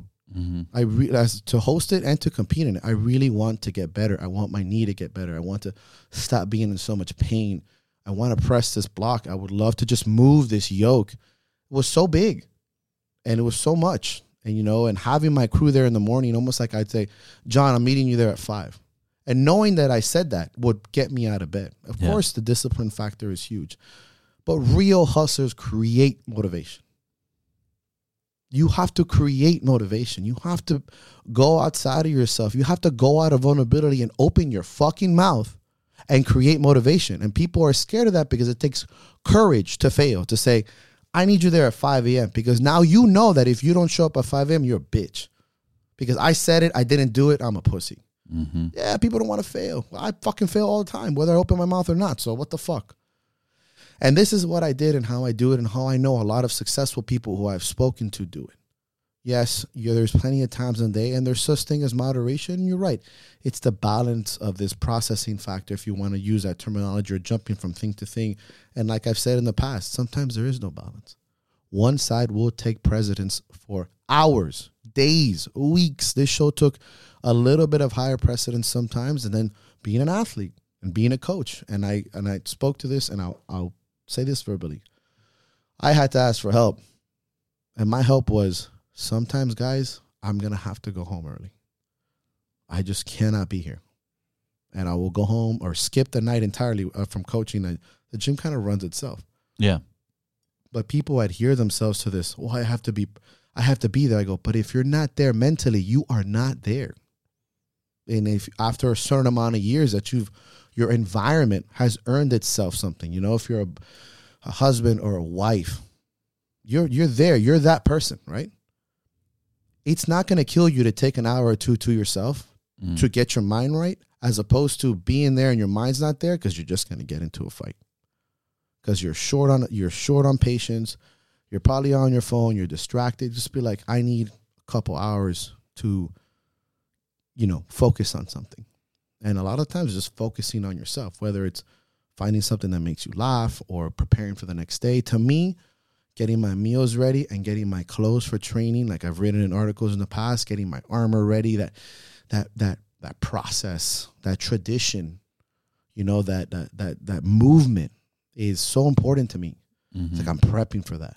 That's how I started my days. And then I would be done with my training. I'm like, it's 6 a.m., John. My phone is blowing up. I'm like, my day's about to start. And I've been up since 3:30. I'm like, I'm not saying this because I think I'm like particularly special. Is that I was that motivated. And I did it by creating internal pressure. I put the pressure on myself. And I'm like, now is the time to shine. But it's not forever. After the 18th of December, you know what I'm going to do? I'm going to drink and get high all the fucking time until fucking, you know, amen, it, brother. It's coming. But until then, you know, like miles before I sleep. Miles to go before I sleep. Yep. And I don't forget those lines. I don't forget that I have that burning forest fire in the back of my fucking head. That is my peace. And I'm like, I'm in it. And that's how we balanced out into that when a client would text me. Yeah. If I saw the message and I wasn't ready to take it, I would leave it. Okay, maybe a few hours. Not days. I don't do that. But I would have to be in the right space because I can feel that I was going to be too short, not present, grumpy or something. I'm like, no, this is not what they're paying me for. This is not the role that I'm here. I would get it and I would do it. I've gotten a little bit better by focusing on that, you know, motivators, internal and externally, the pressure, but also just literally saying, hey, I need this, you know, Sunday night to play Battlefield because I am going to fucking blow up real quick. It's a couple hours. Yeah. But that's all part of it. And that was a big. And after that, bro, the moment that last deadlift dropped on Sunday, it was like a Yeah. Like, you could feel it in the room. You could feel it, man. For me especially, I would wake up Monday, I'm like, oh, this is what normal life is? Fuck yeah. And it was a satisfaction, you know? You know what's so weird about getting up that early? Is you really find out how fucking weird people are that are also up. But if they know you're up, yeah, they guarantee you're getting a message. Yeah, you're getting a message at 5 a.m. when they wouldn't normally talk to you until after 8 or 9. Yeah. Like, wow, bro, like, I'm doing this. Stop it. You don't have this. It is time for live. Yeah, I'm getting on the live real quick. Hell yeah, brother. Yeah, dude. Yeah, so in essence, and it'll be consistently multitasking, I guess, but it's just shifting priorities. Yeah. And then being there for the priority. And, again, people constantly use that, being present. I'm like, yeah, man, being present. But, being present, right. Sure. There's so many. I think sometimes I'm weird because I'm not really into, like, self-help stuff per se. Like, right. I'm just like, you know, yeah, that stuff's cool, but I like finding my way in helping myself. And here's something you said just earlier, and you said it about, you know, Taylor and Margie. It's like, it's not that you're copying anything, is that you're making it your own. And that's something I take from Bruce Lee when I did martial arts. Jeet Kune Do. Jeet Kune Do is like, you know, find what works for you and make it your own. So how do you have to do that? By studying, by sitting with your enemies, by getting your ass beat. Literally, I've gotten that a lot of times. Getting hit, missing, failing, finding all the things that work for you and then making it your own. You know, he would talk a lot about Wing Chun. There's a million ways to block with the Pak Sao, like 1,000. But one is going to work for you, and then master that. And then, you know, move on. He would say that 10,000 times, I believe. Yeah, man, way ahead of his time. Yeah, bro. You ever see that? What is it? Was it Enter the Game of Death where he does the sick lat spread? I think it's Game of Death. Not You're thinking Enter the Dragon and Game of Death. Yeah, Game of Death, yeah. But I think he was like the sick-ass lat spread. Crap. What a dick. Yeah, he was a piece of crap. He was also cocky as fuck. I'm pretty sure I would have fought him if I met him. Well, I would have gotten beat up. Let's just say I would have first kick in the mouth. I would have just hugged him and be like, size matters, you piece of shit. Super tired. Yeah, like the biggest presence for like a guy who was probably 150 pounds. Yeah, man. Walked around as a titan. Well, I mean, it's an attitude, but yeah. So now we're live, and we're just gonna. Well, you basically get a sneak peek of what's going on, and talking about the podcast and the throwdown and everything we did. So thank you guys again for tuning in live to hearing us. At least 15, 20 minutes, but not the whole thing, because then you won't listen to our podcast. Yeah, idiots. So let's talk real quick, since we're getting some people who are tuning in, probably some people from other gyms. Let's ask this. What do you think is the best advice you can give to a gym owner or someone who's looking to become a promoter to help set them up for success on a show of their own? I would say if you're going to do your own show or promote your own show or get involved, is put in your time. And I would say this about whether you're a gym owner, an online coach, physical, you know, brick and mortar, from promoter to athlete. Get involved in the community a lot more. Ask questions. If you're not respected in the community, or if you're not known in the community, you're not going to get the clout and the help that you want and deserve. It's going to be a little bit more difficult. I think I will be a big advocate when it comes to hosting a show, that you certainly should have, or have people around you that have major skin in the game and want to work with you. You can't just like, oh, I'm just going to do a great show. When you don't have a good crew around you, whether it's your crew or the crew you're working with, like I said, Rich's crew for powerlifting has just been tremendous. Be around. Go to shows. Ask questions. You know, be that guy that's like, how do you do this? Load a fucking plate. Be a judge. Be a spotter and loader, you know. When I say this all the fucking time in Strongman, you have so many motherfuckers, and this is specifically, I'm going to fucking pick on the Strongman community, that love to compete. And then they're like, I want to host my own show. I go, you haven't done shit. Because being an athlete in Strongman is easy. Mm-hmm. It's easy to go compete. Yep. I go, what about sitting in the hot sun for 13, 14 hours and loading fucking plates, or being there at 5 in the morning to help unload a 400-pound stone from a U-Haul truck? Why don't you move the mats? Be a judge. Be a runner. Show up early. What do I need? How can I help? Promote the show. Put your skin in the game. Put that backbone into it on all these aspects, so you know what it is to suck fucking ass. Yeah. And people they ask me like, Mike, you know, wow, how did you think of this? I go, you know why I think of this? Because it's happened to me and I fucking hated it. You know, like, why do I have such a large warm-up area in strongman shows? Because I've been to shows where I don't get to warm up at all. I picked a 600-pound deadlift with a zero warm-up. I almost tore both pecs. That was it. It was in the middle of summer, in the hot sun. The bar was crazy hot. 600 was my opener. That's what I got. 600. I had a zero warm-up. We had to warm up at the beginning on the first event, and we never did anything ever again. Fuck. That's insane. And yeah. I get it, bro, but that's the truth. So I said, I'll never do this. When we were loading plates in the back, you know why I know that shit? Because I know what it feels like to be a coach, to be there by yourself and have to load plates, unload plates, coach, get 4 or 5 people, get their warm-ups, get the mind right of your fucking lifter, which is probably a nutcase in powerlifting, and still do that and have people just kind of stare at you.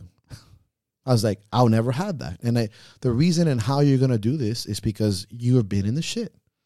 You've either coached a lot of shows or competed or helped, and that's my biggest fucking suggestion to you. My biggest push is get involved, from cleaning the fucking toilets to getting your own beer and getting your fucking Harley-Davidson, all that shit. Hey, congratulations. Yeah. You got to be from the bottom. That way the show is run perfectly. And I fucking can't say that enough, both in strongman and powerlifting.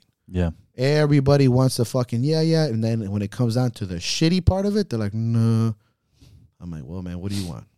You know, if you've never cleaned the toilet for a show, I mean, trust me, it sucks. Yeah. But you want to do that because you know what it feels like to be an athlete and have to take a shit, and there's shit on your toilet seat, and you're going to lift soon. You're like, God, this show sucks. Yeah. Why didn't they get porta potties or whatever? You know, I'm like, no, man, I don't like that. Spray the fucking room until it smells like you can eat butter off the floor, dog. Yeah. You got to be involved. You got to ask questions. You got to get after it. Be experienced, man. Eat your shit sandwich. Sit with the OGs. Yeah. You know, just because they don't lift as much, or you don't think they lift as much, or they're not on Instagram with 300,000 followers, trust me, they've put in the time before there was Instagram, where there was all pen and paper, and they can tell you a thing or two about success, because most of the people running the shows are businessmen and businesswomen. Yeah. Which is, you know, not necessarily absent of Instagram or social media, but they certainly have an insight on how to be successful in running a business. I guess the love for the sport would be a little bit more pure. Not that it's not, there's one is more genuine than the other, but right. It started from like, nobody's going to see this. I'm doing this because I love it. And rugby didn't become a professional sport to maybe the early 90s or mid 90s. Right. You used to play for your national team out of heart. You didn't get paid. You had a room and a ticket. Yeah. You didn't get paid to go break your body. You did it because you loved your country and you loved the sport. That's why rugby still carries that. You carry your kit with pride because that's the generation that taught the next generation how to play. Right.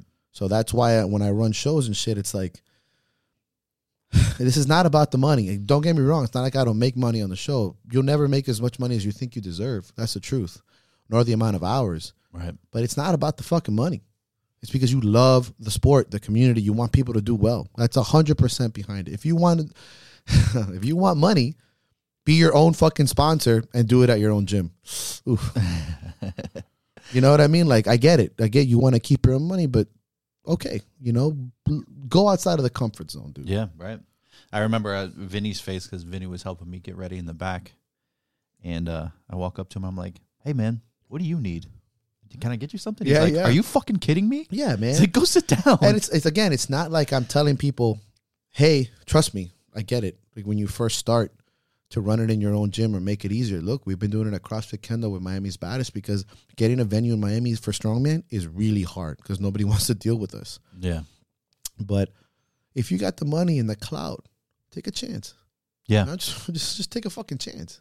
Yeah. You know, don't make it easy on yourself. People can recognize when promoters and people that run shows cut corners to make it easy and make more money. It's the vibe. Everyone's like, you're just doing this because you're making fat bank. Yeah. And you don't want that. I can tell you right now, my other suggestion, don't do that. Don't. And if you're doing it for the money, don't let anybody find out, dog. Don't let anybody feel that from you. It's fucking terrible. Everyone knows it. People are really smart. Consumers are very smart. Yeah. Right. So let's shift focus here a little bit. Let's talk a little bit about Floridas. Damn. Okay, this is on me. Yeah. So first and foremost, how's the prep been going? You know, with the video series, which has been very insightful. Oh, that's cool. Yeah, you know, I think those come out really good. And again, Gabby's just gets better and better every episode. It's like, ooh. Yeah, he's building his craft really well, man. You can see that not only visually, just the maturity that's happening as it goes on, which is super cool. So let's talk about how the prep has been going for you. So I spoke about this yesterday when I went to Iron House. And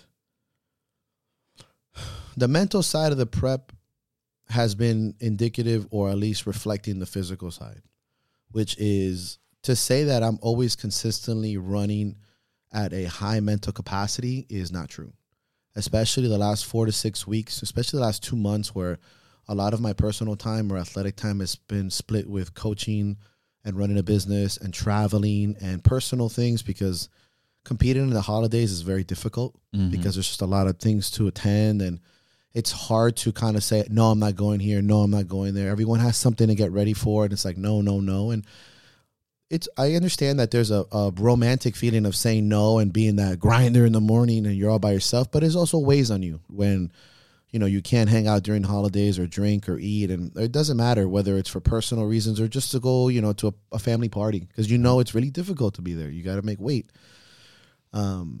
And honestly, and I've said it quite openly in all my aspects, and I've said it in writing, is that the recovery from this knee surgery, especially the lateral release aspect of that, has been a lot longer than I expected.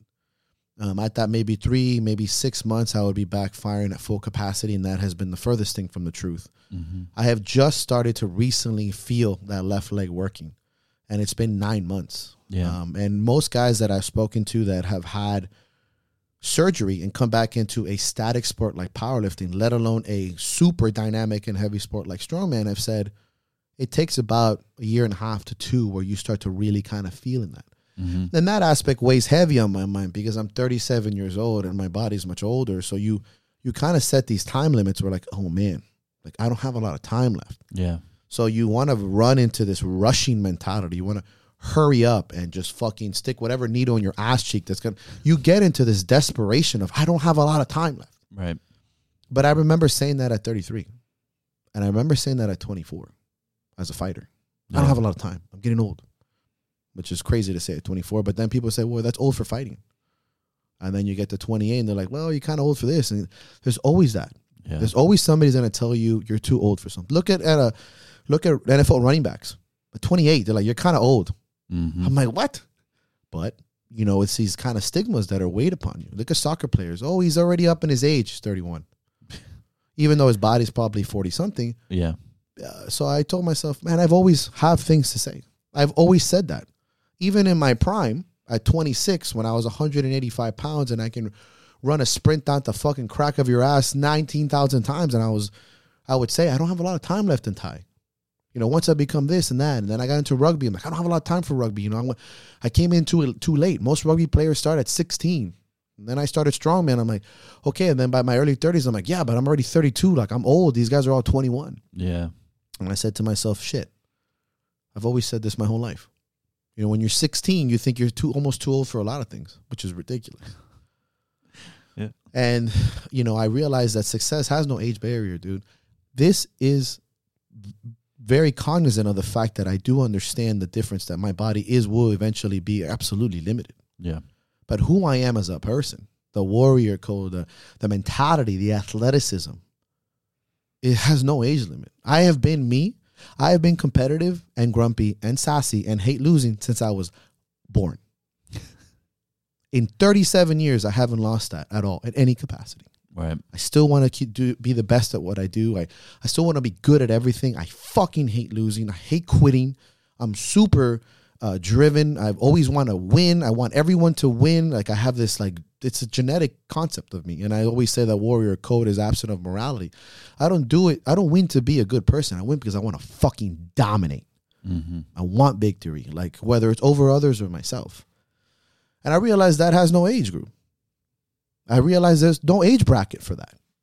Like, when, what am I gonna? So now I become 40 and I'm like, okay, I just want to lose. No, at 40 and be like, I want to beat everybody.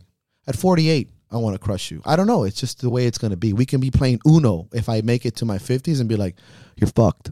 Yeah, I've been playing Uno 15 years since Nam, you know, over dead bodies, you know. But so in that aspect, I've had to calm my mindset a lot down and be patient. You know, I'll be honest with you, and I'll be honest with people on Instagram is a few weeks ago, I was like, if I'm not ready for this show, meaning if I am going, the plan is to be there, but I'm not going to walk into a show to get a participation award. I am not that guy. I am not the, oh, you're an inspiration. Fuck you. I came here to win or to do really fucking well. Yeah. And if I don't have that attitude because I'm walking on one leg, basically my training has been 60% on my right leg and 40% on my left. The shift has been very, very real. This is just science, and I've put it out there. I'm not making excuses or whatever. It's just I chose to compete, but I'm not going to fucking not do it if it's going to derail me from next year and the next 2-3 years of strongman. Mm-hmm. And we've had to go through some mental fucking hurdles, man. It's been fucking hard. There's some days I wake up and I get out of bed and I'm like, I can't even walk to my toilet seat right now without leaning on the wall, dog. I'm like, fuck. Yeah. You know, and that's again why I have this tattoo, because I have to hold my fucking head up and said, you decided to do this. You put it out there. You put the internal pressure by making the vlogs. You wrote this. You said this. Believe, achieve this motherfucker. Mm-hmm. And it's still hard. And these events is really hard. And you know, we just had a training session yesterday where that block kicked me in the fucking dick. And I said to myself, I haven't had this much fun in years, John. Wow. Years, bro. Years where, and I posted it, and I said, this feeling of giving everything to an implement has escaped me for years because of the, sometimes you're just a little hesitant because you know what that surgery feels like. Because you know the sound of a tendon ripping off your bone. Because you know the feeling of your legs going numb because your disc and nerves are compressed and it could be for life. And they haunt you like a fucking voice in the darkness going, you're going to fail. And you're like, fuck. Mm. And there was this commitment, almost childlike tenacity to get that fucking block around my peers that have been lifting with me for 9 years. And I smiled when I dropped it. I go, man, that was good. Because in strongman, you have to rise to the implement. You don't get to choose that number. That number chose you. Yeah. You decided to face that fucking demon. You decided to fight that colossus. You decided to step on that fucking battlefield. You decided to walk into that valley. Now you have to rise or get the fuck out. And that's my mentality. So I'm either going to rise to this competition and do the best that I fucking humanly can and claim victory, or get the fuck out because of attitude, not because of performance. And I question that. Of course, like everyone else, I know, you know, according to the Instagram community, some of us always have this, oh, everything's great, but you know, I've never been open like that. Like some days are not great. Yeah. It's just, you know, some days, look at that video in the last vlog, my knee's the size of a fucking melon and we took 600 pounds on a slanted road. So, you know, and then like I did the 700-pound yoke 9 months ago, I could barely walk down the stairs. And we're, so, you know, like, I'm setting these barriers now. I'm like, am I too old? I'm like, relax, guy. Yeah. You just did something that, you know, 1% of the world can do. And you did it after surgery. Yep. And this is not to rub it in anyone's faces. This is just the way my mind has to work to get me out of bed sometimes. And so the prep has been really hard, John. I'll be honest with you. Very difficult. Mm-hmm. The implements are hard. The weights are heavy. This is and I'm not complaining. This should be heavy. You should go in there with a comfortable fear. We all know that block is probably for most of us a zero. Yeah. We all know it in our hearts, but only a few are stepping up. We all know it, that most people are like, I'm not doing that. And some of us are like, I don't know if I can do that, but it's game. It's us now. We're walking into hell. Let's go, bro. That's the mentality of the strongman. We don't get to choose. Can we make that block 200, and I'll take less points because I'll do that shit right fucking now. I'll be like, look, motherfucker, can I make that block 150? I'll take half a point. Yeah. It's better than a zero, you know, like, because I'm fucking, I'm going to win any wins, you know what I mean? That's it. Right. Can we make that yoke 700, but I'll go 100 feet? We don't get that luxury. And it's not for anything. It's just most of this stuff is going to be almost max effort. And, you know, I don't want to use the post-surgery shit. It's a period. Yeah. So it's been tremendously hard. And I think anyone who's been prepping for the show could agree. It's for most of us, prepping for a big show is hard. Prepping, especially in strongman or anything, powerlifting, Olympic weightlifting, football, whatever. Yeah. Prepping for any kind of championship will pull you into parts of your life where you're going to question why you did this in the fucking first place. And you should sit there and marinate because you're supposed to be speaking to that side a little bit more than that guy when, you know, you put on your favorite Metallica and you hit the number and you think you got a big ass dick and everything's going great. Those moments in my life personally are fleeting. Mm-hmm. They last as long as a car drive to my gym. I personally sit with the other one that's going like, I don't think you fucking can. I'm like, let's talk about this, motherfucker. Yeah. Why? You know, let's get involved. And the prep has been tough, but it's been tremendously satisfying overcoming immense mental hurdles, an incredible adherence to patients, working with Zach, Rogers, Mandy, my nutritionist, reaching out to close friends about strategies, implements, you know, talking to all sorts of people that I can get my hands on, having my crew wake up at that time and feeling like an athlete, if not even for an hour a day, you know. To some people, you know, feeling like an athlete might be 80% of your life. You know, you training and you're just training. For me to train and not get asked to coach or asked to fix something or it's hard. Yeah. And for those of us who are coach athletes in the same gym, to have those couple hours where you're just free to be an animal, man, it is the best feeling in the world. Yeah. And it's a good feeling to be caged a little bit and be like, you know, yesterday it felt like that.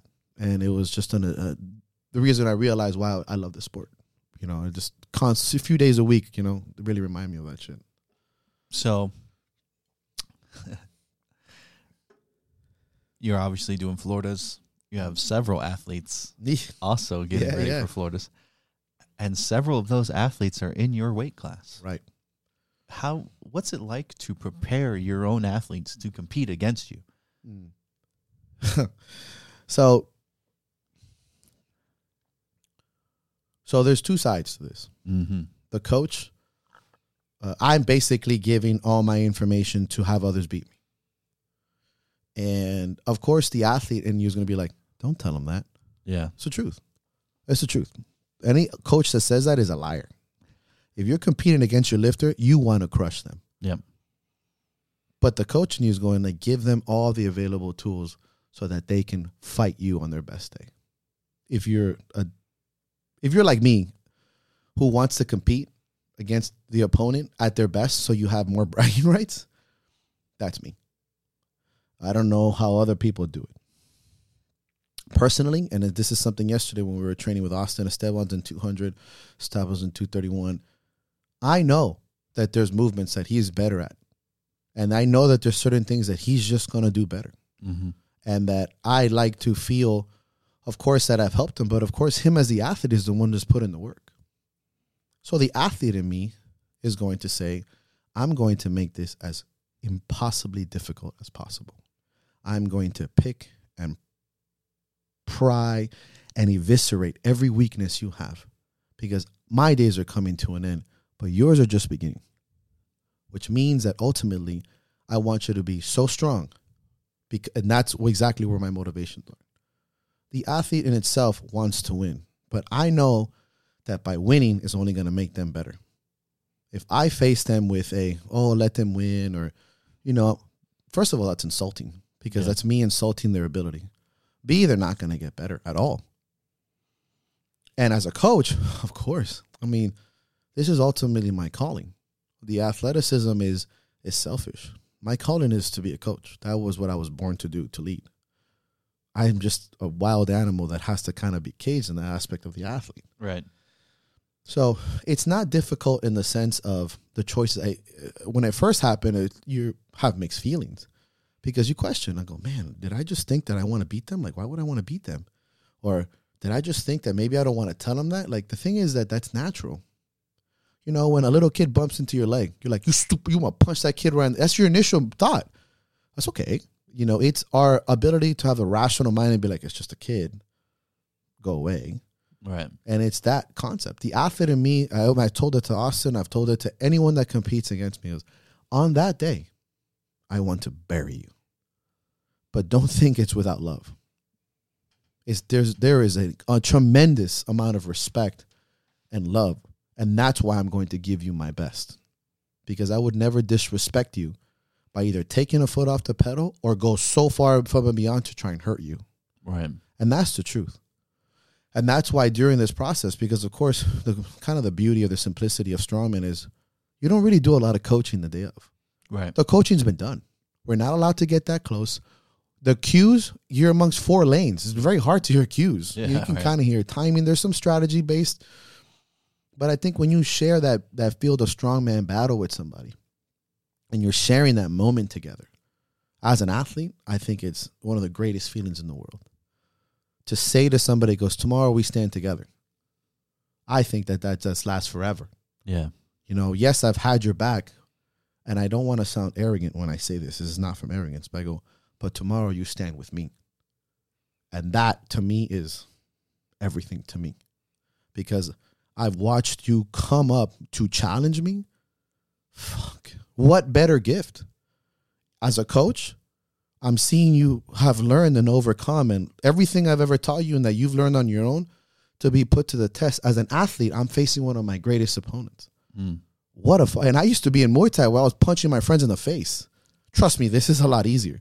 When you're cracking your friend in the head or trying to break his leg to an extent, it's difficult. Right. But after that, it's like, I'm facing somebody who knows my weaknesses, my greatness or my great aspects or my strengths.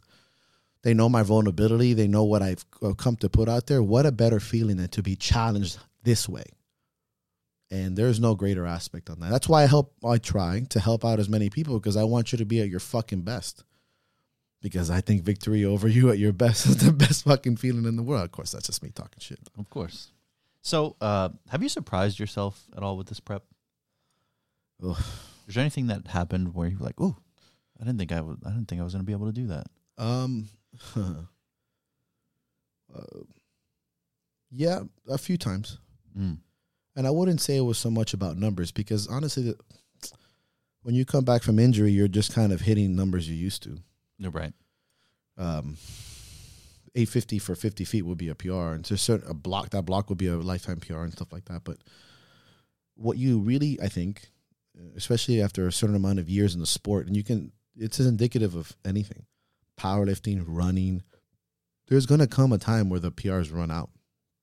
You either played all your cards out, you did too many drugs, or you're getting older, or you've just been that long in the sport. Mm-hmm.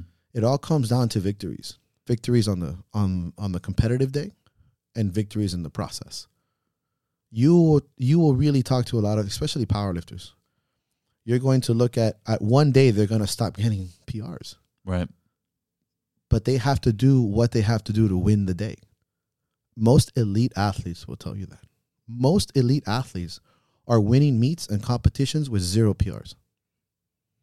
They're winning because they chose the right strategy, they hit the right numbers, and they won. If you're still a competitive athlete. In that process, you have to marry yourself to the idea that the process and the victories of mentality on your day-to-day, whether it's motivation or your development and adherence to discipline, are the real victories. Mm-hmm. Because when competition runs out, because whether it's personal, injury, you moved away or you're done with that sport, you're going to have this void that a lot of people go through because you married yourself to PRs and trophies. I promise you, most of the people winning gold medals probably PR'd zero. Yeah. I can tell you that Usain Bolt probably hit more world record PRs on the track and a field in Jamaica than on the Olympic field. Yeah. But those matter because they won the gold. And they run out. And I can tell you that I haven't really PR'd in the gym, and I guess, you know, I have some here and there in years. Yeah. But enough in the process to know that I still have some competitive years in my life left. And I tell that to all my lifters. I'd be very careful with marrying yourself to always seeing PRs like a PR total, or especially in strongman, where sometimes you're so much stronger in the gym, but remember that what the day calls for might be sub PR. Yep. But you got to pick the strategy and the numbers and the speed and the distance to win the day. But in this process, I have had to overcome a lot of doubt and a lot of almost self-loathing and regret. Like, man, I regret that I should have even done this surgery, which was haunted me since. Should I even have done this? Mm-hmm. Look how much muscle I lost, the atrophy, the tightness, my back. I had back issues all summer. People think that because my knees fucked that my back suddenly went away. No, it's very present. Yeah. You know, I still have massive spine issues. It's just I got to stay strong. Yeah. And a lot of the things that I have surprised myself with, and to surprise myself is rough because my brain works in a way that I like to think of all, I call it the quantum physics of thought. I like to think of all possibilities so I don't surprise myself with anything. So I prepare. This is why I talk eulogies in the bathroom. So when somebody dies, I'm like, ha, I knew you were going to die. Like in some weird fucking way. I'm ready for the eulogy. I'm ready for the sadness. Yeah. I have surprised myself both on the negativity that I've given myself sometimes, and I have surprised myself on the realistic positivity that I've approached it. You know, I never thought that I'd be questioning surgery and whether or not I should compete at all. And I have a lot.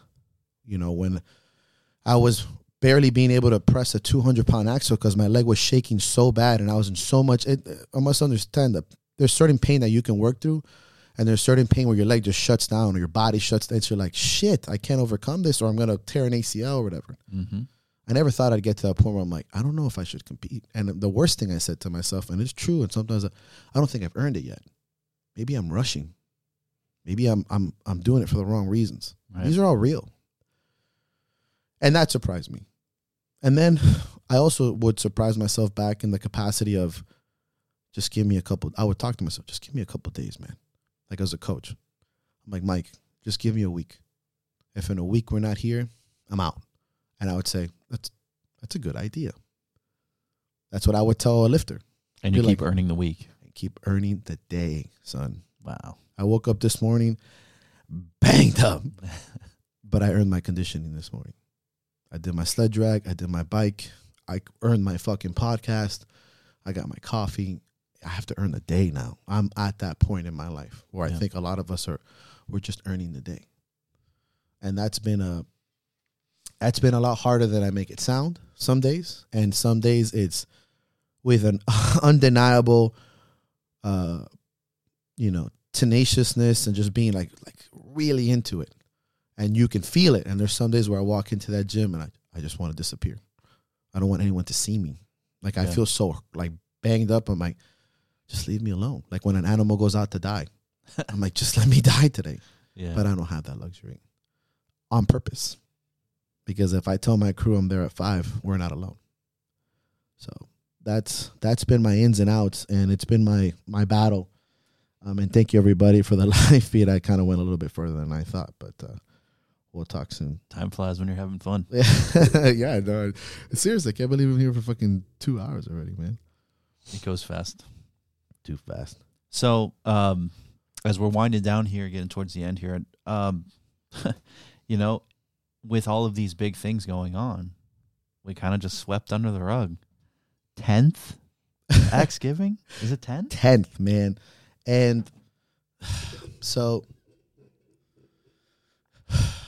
10th, and our 10-year anniversary is in May, but we obviously had my first axe giving, which I took from Friendsgiving, which is a terminology everyone uses. I'm like, I'm not gonna use Friendsgiving, I'm use axe giving. Yeah, it's not even a good show. Yeah, exactly. Yeah, I stand by that. I don't get it, but I don't get it. 10 of them, and I brought that up. We had a big speech at the beginning. Me. And I said to them, and this is something that, I'll say it briefly because I think the people that really need to hear it were there. But again, there's some people, especially like guys like you that are far, that couldn't make it, that are still part of it. I gave up a bunch of shit for the throwdown. And right. Wife, it was like no, that Thanksgiving, dog. You know what? You got a good point. And I'm the assholes like, come Thanksgiving morning, like nothing else exists, That I think need to hear it. And I was going to send the speech itself. I think Vinny filmed it too, my close friends. Oh, man, that'd have been great. What stopped you? I just haven't gotten it yet because it's like a 4 minutes. I have to get on the WhatsApp. They're so good. Yeah. And I got to get on the big drive or whatever. So I said 10 years ago when we first had the axe giving, and I talk about this often, you know, and people see me with the gold teeth and the Jordans, and it's not like I preach money and the success of the gym and the beer, and you see, you know, the last couple of years and things are looking pretty good. Yeah. And I often talk about that 10 years ago, 9 years ago, I mean, tuna for dinner was very real. Ramen noodle and really cheap ground beef, like that ground beef where you're still biting into the bone. Sometimes you're like, where the fuck? You're like, oh, you know, that cheap ass shit that turns brown quickly. That was dinner because I didn't have money. I didn't have an ease of income. You know, I don't come, or we don't come from wealthy family where I can just be like, I'm going through a hard time, mom, you know, or dad, can you help me with this? Or can you pay the rent, you know? And my dad's like, you got cum soon? Fuck. Like, fuck. Yeah. Wait, you're asking me for money? And again, I'm not, this is me never shitting on my family at all capacity, just reality for a lot of us, especially here in Miami. Yeah. And, you know, I talk about not having these things and having the success or having the respect of walking into a show and be like, your Battle Axe Gym is more like, who are you? And why does your shirt say a curse word? Like, you can't do that. You can't do this. And all these concepts of it. And I told my staff and my lifters and everybody, I look back at these things, you know, and it's not so much not having the ability to go out for a nice steak dinner. That has taken me 8 years to develop. You know, maybe some of you guys, you know, are great. Congratulations. You have careers and job choices that's easy for you. For some of us that become entrepreneurs, it's harder. It takes more time. Mm-hmm. Maybe not all of us, but most of us. And, you know, to get the ribeye or the tomahawk or to buy the gold teeth or to train in Jordans or to go to a vacation, these things that are happening now originally and that I didn't have before pales in comparison to not having any of you. And that was truth, because no amount of steak dinners and notoriety will ever fulfill the gap and the passion and the purpose that knowing some of the people from the Battle Axe Gym have given me on a personal level, and then extended family, and the beauty that has brought to me personally. Because, like many of you, I am a tormented soul, man. And I don't take success easily. I don't accept love easily. I love praise and attention, but that is just selfishness. And to be a part of other people's lives at this capacity has saved my life more than any amount of money or material possessions ever will. And I'm not going to sit here and tell you that being successfully monetarily wise is bad and that I'm ashamed of it. And I'm not saying I'm fucking rich. I'm just saying that I'm earning money and doing what I love to do is great. It's better than being poor. I can fucking tell you that much. Yeah. But that I look back, and that was the biggest, I did not have that stuck with me. And I thought back of all the axe givings when we had one tray of food and a couple cookies, and now we had 2 fried turkeys, and we had 40 people and liftoff, and seeing the connections that this 900 square foot gym has brought together, not only here, but around the world and around the state, man. And Axe Giving is my favorite because people were all coming down at the end of the year and holidays. And I used to hate the fucking holidays. And I said it too in the speech. It's like, when I was younger, I would see people adhere themselves to holidays and things like that and be like, you pussy. Yep. Like, look at you getting teary-eyed or being all lovey-dovey in this materialistic, capitalistic bullshit. And I said, I noticed that as I've gotten older, and when you get older, it's certain things seem more emotional to you. It's not so much because things matter the most. It's because you've lost those things that have mattered the most. So when you find one or people or things that remind you of what you lost, you adhere to it like a fucking storm. You hold on to it and rage onto it and completely engulf it, because that means everything to you, because you have lived a life long enough not having. And when you have the have-nots mentality, you become relentless on your pursuit to hold on to what matters most. And I promise you, those things that matter most are not things you can touch. They are things you feel in your bones. You feel it in your spirit. There's the energy, or what people like to use, the vibe, whatever the fuck you want to call it. You can feel it permeate. Mm-hmm. It is this fucking thing you can drink and taste, and you can feel it. From smell to feelings to memories, nostalgia, all those things reminisce, and it comes from things like this, from events like this. You will talk about this event and what it made you feel and what it felt like to lift in front of your family, because 10 years ago, you would have literally said, what a pussy you are. Think you're going to lift in front of your kid? Yeah. And look at you now. Look at us now. If you would have told me 10 years ago that was going to make your eyes water talking about them, like, that guy sounds like a fucking bitch, I'll beat him up.